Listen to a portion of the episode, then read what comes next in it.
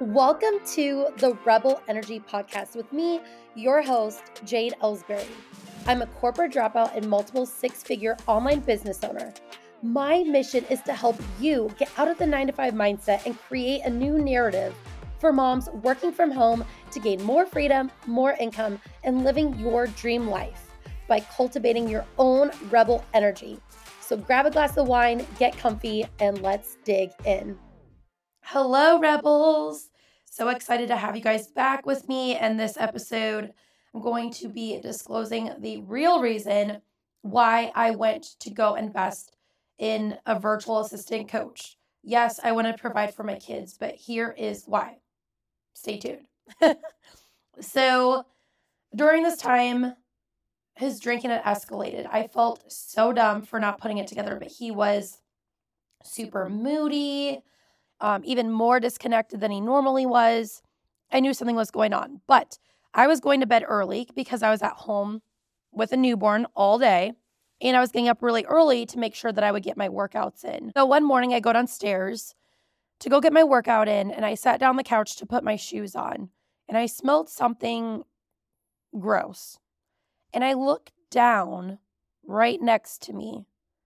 I had almost sat in a pile of his vomit. I was so mad and so disgusted, obviously, because I almost sat in it because it was it was dark downstairs, but I mean, really who thinks about having to look out for a pile of your husband's puke when you go into your own living room. So that was one occurrence. And that's when I really started to piece together what was going on. He was staying up late, apparently drinking, and then getting up in the morning and going to work and living his life. But he was hiding it from me. And I started to look around and found empty bottles and things. And so you know, his go to is beer. I'm more of a picky drinker. so there was like bottles of vodka that would go missing, wine, any alcohol in the house. And so it got to a point, obviously I asked him to to go get help or even to talk to me about what's going on, would not do it. I remember one night I woke up to him choking on his own vomit. And of course I had to you know, c- clean it up because he just passed back out. And I just remember feeling so alone during this time. He was never a real big communicator. He always had a wall up, I feel like. And I'm the opposite. I'll talk about anything, anyone, like I I don't care. And so, you know, especially with two little ones and a newborn. It just, it was really disappointing. And also, too, I felt a lot of guilt. Like we weren't good enough. His wife and kids, his family, like we, we weren't good enough. And so that's why he was drinking and that's why he was depressed. And we weren't even worth it enough for him to go to counseling. This was going on I would say for about two years. So, February 2019, we had my, well, she was my best friend at the time. It was her 30th birthday, but the boys also had a rodeo that night. So, the plan was Cody was going to go to the rodeo. I was going to go out with my friends, and then we were going to meet back here in town, and he was going to come pick me up because obviously I wouldn't be able to drive. We meet at the bar, everyone's there, and he's just being a total asshole. And I put together after a few minutes, I was like, he is freaking drunk. And he was supposed to be my DD. So we get home, I pull out the trash can. He literally had buried, because at this point he was hiding his drinking from me and trying to say, like, I don't have a problem. And for me, it was hard for me to distinguish if he did have a problem because I always thought of alcoholics. I've never been around it. I thought being an alcoholic was not being able to function, not hold a job, all of that. He could totally go to work hungover, be fine all day, and then at night get totally wasted and do it all over again. And to me, I, I wasn't quite sure, obviously, until I talked with my therapist, if that was an actual drinking problem. So I pull out all of these beer cans, beer bottles, and obviously he gets really pissed off. It turned into a huge fight with him putting me in a headlock and then shoving my face into the bed so I couldn't breathe. I was so scared that I peed my pants. And I'm sorry, guys, I'm crying. I've re recorded this multiple times. I'm not going to get through it without crying. But yeah, I peed my pants because I've never been so scared in my entire life. And I just remember thinking, I'm never going to see my kids again. And that was the worst moment and feeling of my entire life. So finally, he let me go. I have no idea how long that even happened for. And I ran towards the door. I just grabbed the first set of keys that I found, ran out the door, and I should have called the police. I didn't grab my phone because right before he choked me, he spiked it off the ground and it was broken. I do remember on the way out the door grabbing I don't even remember if it was beer bottles or beer cans. I think it was bottles. My broken cell phone and the car keys on the way out the door. And luckily, he was drunk enough where he was stumbling and not quick enough to stop me. And as I was driving to his parents' house, because at that point, I was like, I, I have to get them involved if it's to the point now where he's freaking choking me. And on the way there, which it was blizzard, it was snowing, it was it was the roads were terrible. Looking back, I should definitely not have driven. But at that time, I didn't have a cell phone. I didn't know where his cell phone was, and I just had to get out of there. And I think too with that happening, I had so much adrenaline I don't know. It probably just even sobered me up, to be honest. But I drove to his parents' house, which they just lived a couple minutes away. And on the way there, I saw his cell phone light up. And so his cell phone, he'd actually left it in the car. And so I called his mom and woke her up, told her I was on my way there. So she met me at the door and I showed her my phone, the beer bottles, told her what happened. And she was like, Yeah, like we will we will talk to him and handle it tomorrow. And I was like, okay. Why I did not call the police in that moment, I have no fucking idea. Looking back, I am so upset that I did not call the police. I'm assuming it must have been because we had kids together and I didn't want to make his parents upset, but I really, it, it should have happened, no doubt. That was February 2019.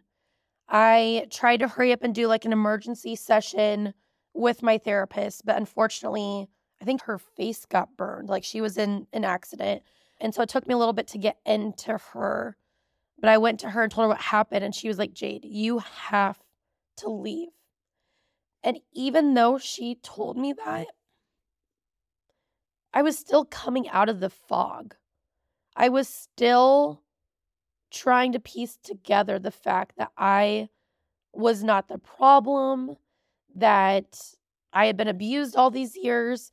And honestly, I think I was so traumatized by that event that I couldn't even realize the magnitude of what had happened until September of 2019. So during that time, I was obviously still going to my therapist. I was really, really trying hard to still get my VA business up and going and to get income because I knew I had to leave him.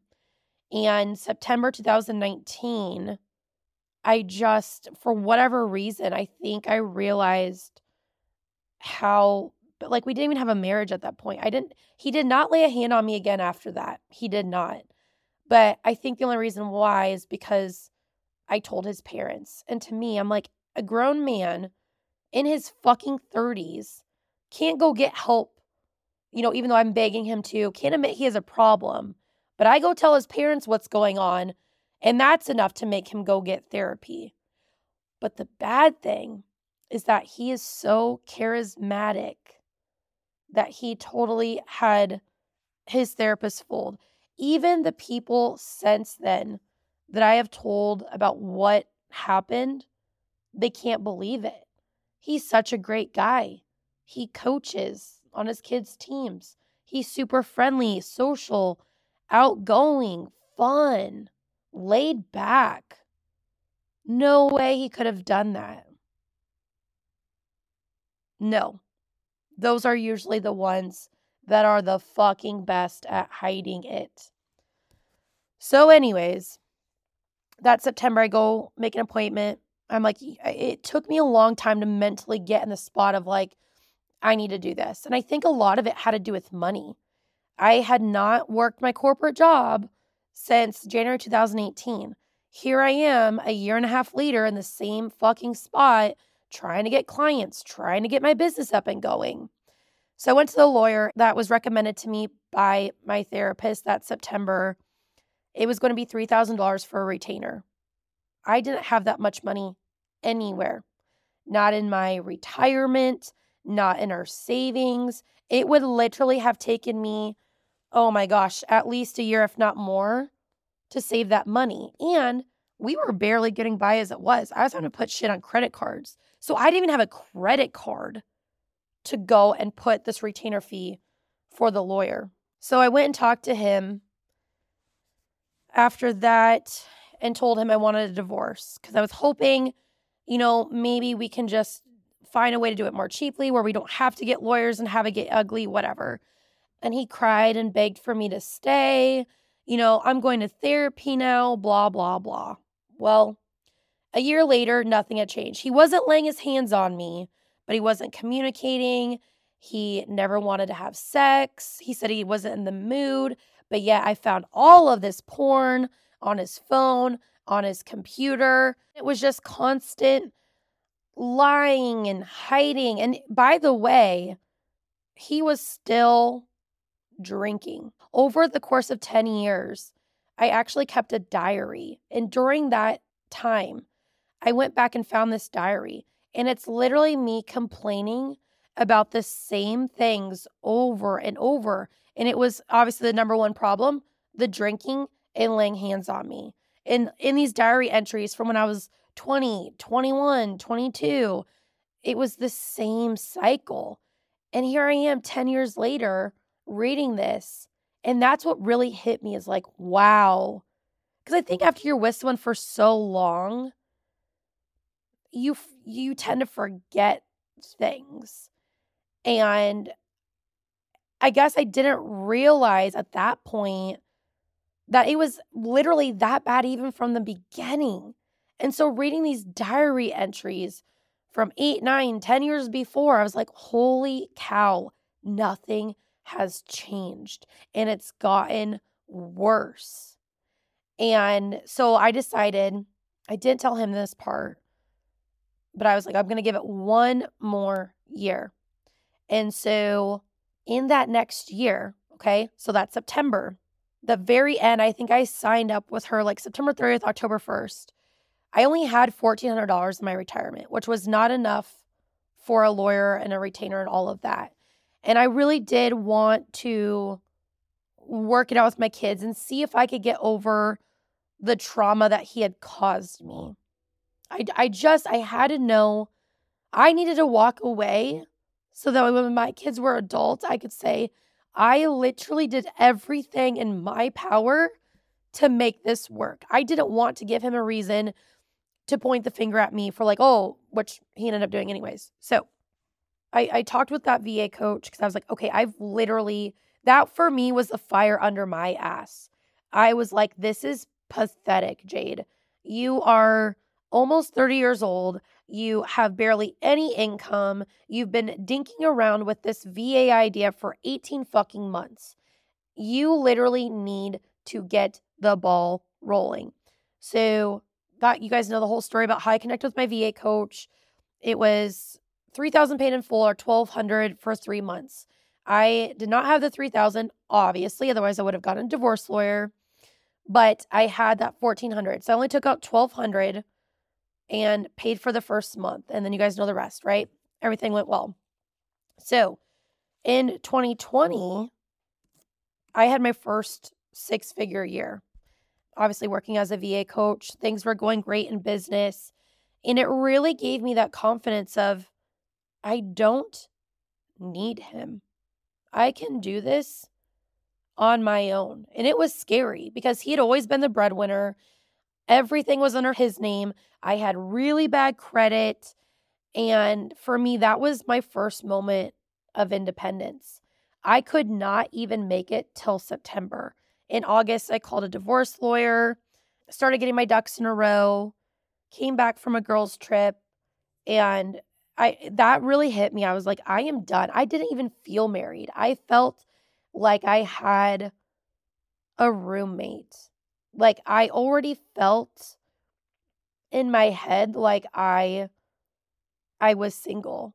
And I knew too that it wasn't fair to him to stay in a marriage when all romance was gone, all feelings were gone. If I was to stick it out, it literally would have been so my kids and I almost did. I almost decided to stick it out till they were 18. And I thought about it and I was like, what example do I want to set for my kids? I want them to see both their parents happy. Obviously, we are not happy together. And I obviously wanted to meet somebody else. And I just felt like I had learned so much from that marriage that if I was to go and find someone else, that I wouldn't make those same mistakes. I would know what to look for. I know what I would need to do. And yeah, we separated August of 2020. It was not easy. Having to tell Cooper was too little, but having to tell Kellen what was going on was the worst moment of my life. At that moment, I was just so excited to finally have my head in the right space to make that move that I I didn't cry when I told him. All I could think about was I am going to be free. I am going to be free. My kids are going to be happier.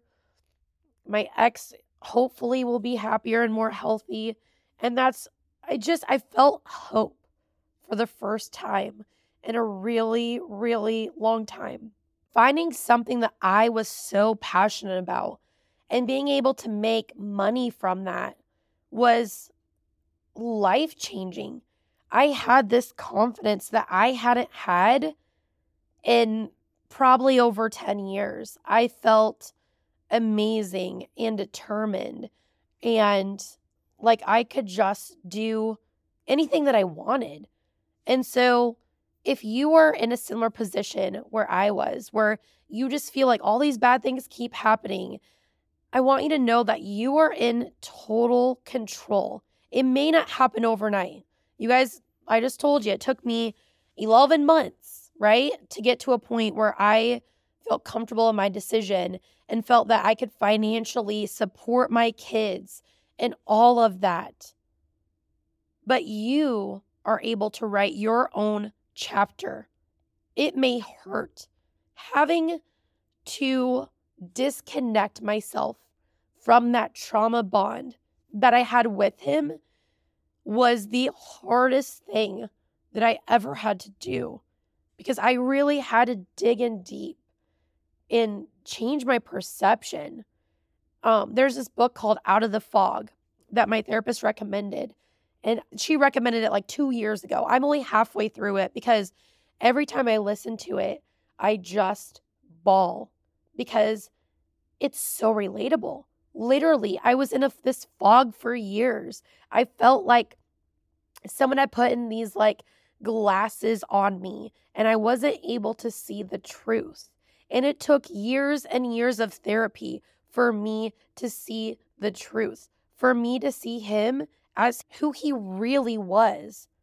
And it was hard because no one else saw him that way. That friend whose 30th birthday it was, that summer, a month or two before I actually left him, I told her what had happened. And you want to know what her response was? Well, haven't you ever lost your temper when you're mad? That was her excuse for him for fucking choking me. At, at the time I was shocked. But she had been my friend for 10 years, right? But she was also married to his best friend. I hooked them up. All of my friends, besides my one good friend that's been my friend since I was little, were all spouses of his friends. And I'm sure behind the scenes, they deal with similar shit that I dealt with. But guess what?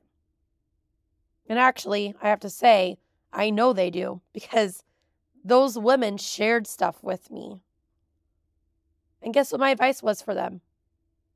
Leave your husband. But here I was, not speaking out about what was going on in my marriage, and I stayed with him. And it took me a few months to actually realize how fucked up that was for her to say that about me getting choked. And I'm sure his defense and all of his friends' defenses well, she's a bitch or she's psycho or she deserved it or she antagonized him. No, because that's the same shit I told myself. I don't care who you are, I don't care how mad you make your partner. There is absolutely no reason for anyone to lay a hand on their partner, female or male. So, if you are going through any type of abuse, I want you to know you are in total control. They are not in control. You are in control, and you are the only one that can make a change. You cannot change other people, but you can control your reactions, your behavior, and you can make that difference in your life. So, thank you guys for bearing with me. That was a really, really hard episode to record, but I'm so glad to be finally able to be brave enough to share my story because I know there are so many of you behind the scenes going through it. Even locally, I've had so many women reach out to me and tell me that they have gone through something similar. So I am here for you if you guys ever need to talk, and I will see you guys again on the next episode. I hope that you enjoyed today's show. And if you did, then please hit subscribe. And remember, you are amazing, you are worthy, and you are capable. Until next time, Rebels.